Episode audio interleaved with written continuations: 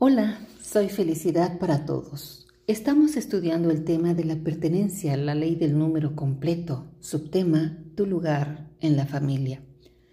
Propósito. La mayoría queremos sanar. Es lo inmediato. ¿Cuántos años lo has esperado? Y de pronto llevas prisa. Entonces dudas o lo quieres como tú imaginas. Lo quiero, pero... Cuando eso te sucede es porque la niña el niño que hay en ti no ha terminado de crecer. Para empezar a crecer, a sanar, solo necesitas dentro del marco de la paciencia y humildad estar repuesto a recibir como es lo que es. Aquí te guiamos paso a paso. Tal vez esperas que los demás te descubran, te llamen, te miren y te quedas quieto en la última banca. Tu oportunidad es hoy a mí me corresponde esperarte con amor a que quieras venir libre, estudiar, estar presente, a integrarte, a participar con tus dudas. Nos vamos acercando a ti. Si tú quieres sanar tu árbol, tu familia, tus hijos, la regla de todo sanador es sanar primero tú. Una vez libre, podrás ser un canal de sanación hacia los demás. Fíjate que digo canal. Hay quienes extasiados con su energía se incendian y temen. Algo les dice, ¡eh, cuidado! Y tienen razón. ¿Por qué no han sanado primero? Entonces, al dar su energía, dan precisamente su energía. Les viene el desgaste físico. Mientras más dan, más se desgastan. Ser un sanador es ser un canal, significa que la energía del cosmos es conducida a través de ti para entregar. ¿No hay miedo? Ve siguiendo el camino del Reiki Maya FFS, seguro. Entonces, el primer paso es sanarnos. Vamos al tema. ¿Cómo te relacionas con los demás?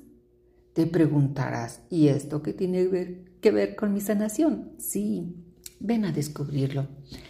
Dime qué ocurrió para que decidieras, por ejemplo, ser médico, sacerdote, terapeuta, abogado, enfermera, maestro, promotor de bienes raíces, químico, etc. Busca el filtro que creaste en la infancia, porque en algún momento de este espacio familiar formaste tu filtro a través del cual te percibes a ti mismo, al mundo. ¿Qué es lo que más deseas en la vida? Di lo primero que venga a tu mente. Busca el filtro a través del cual miras. Si tu espacio fue de inseguridad, carencias, represión, descalificación, tu filtro será de miedo, de temor a ser criticado, a fracasar, a ser encontrado, es posible que si tienes cierto éxito no te lo creas y tú mismo te auto boicotes. Sin embargo, en la búsqueda sistémica transgeneracional, también es posible que tus antepasados hayan sufrido carencias, indigencia. No tuvieron las oportunidades que tú tienes y por lo tanto en el inconsciente sientas que los traicionas, Tal vez ya estudiaste una carrera, pero te sea difícil hacer dinero o no te titulas. Si hubo persecución, huyeron, tú aún no puedes tener una casa. Puedes ser introvertido, una doble máscara. Afuera eres uno, una apariencia, solo tú llevas tus dudas. Entonces tu filtro te guiará a un espacio donde puedas mirar sin ser visto como tú eres si en tu familia se prohibía reír, disfrutar de la vida, buscarás la felicidad que se te negó.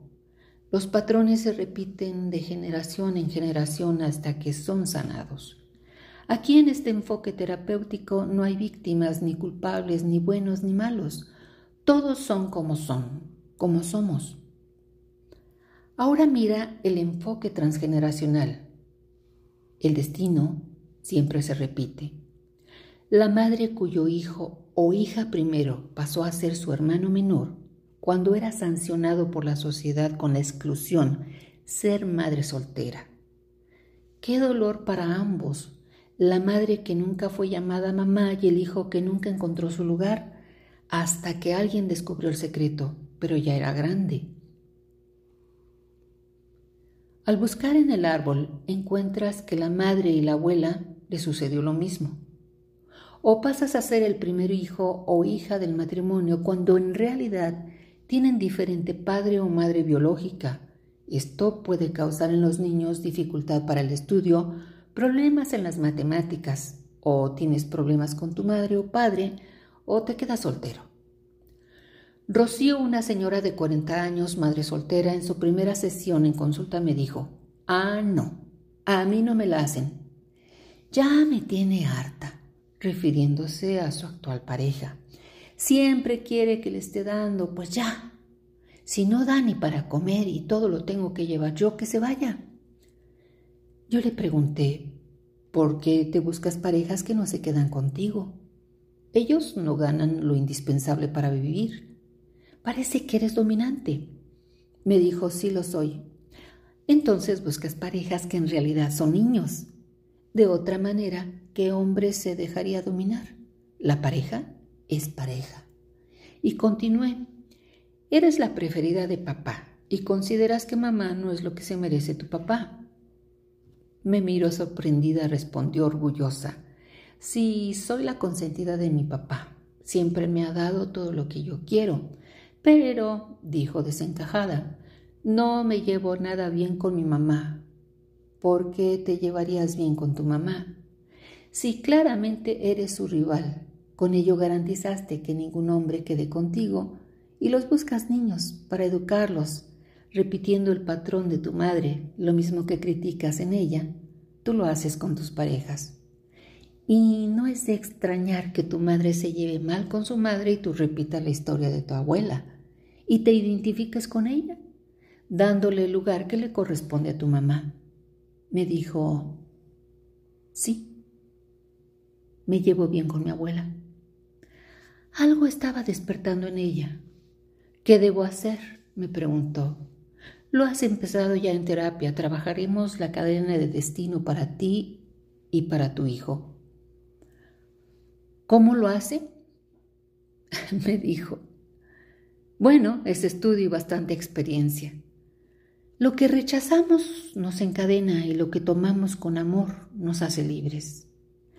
Busca ahora los patrones familiares, despierta sin juicio, sin miedo, sé valiente. Estás buscando tu lugar en tu familia. Si eres el mayor, ¿realmente eres el mayor? ¿Cuál es tu filtro? ¿Recuerdas la película de Coco? En esta familia no hay músicos, porque el filtro fue el abandono sin explicación, evitar el dolor a toda costa, no aceptando músicos. El secreto está oculto, pero un posterior, el bisnieto, trae a la vida al excluido y se convierte en músico contra lo establecido por el sistema que él conocía. Llegó el momento de hacer tu línea 2 de tu árbol familiar, abuelos y sus hermanos qué nombres se repiten, qué enfermedades se repiten, a qué edad se casaron tus papás, a qué edad te tuvieron o tuvieron sus primeros hijos, qué número de hijos eran, qué oficios se repiten actualmente, tal vez ayer fueron albañiles, hoy son arquitectos o ingenieros dedicados a la construcción y si además su hogar fue disuelto, sus padres divorciados buscarán construir para recuperar a su familia. ¿Vas encontrándote? ¿Cuál es tu lugar en tu familia? ¿Cuál es tu historia? Toda historia inicia con mamá. Después vendrá papá. ¿Quieres saber si tendrás éxito en la vida o no has recibido lo que esperas? Dime cuál es tu relación con tu mamá. Cuéntanos cómo eso fue la relación con tu mamá. ¿La conociste? ¿Creciste con ella? ¿Cómo se comportó con tu papá? ¿Qué pasó? ¿Te dieron lo que esperabas? En la próxima clase veremos precisamente tu relación con mamá. Mientras tanto, yo te miro, así como eres.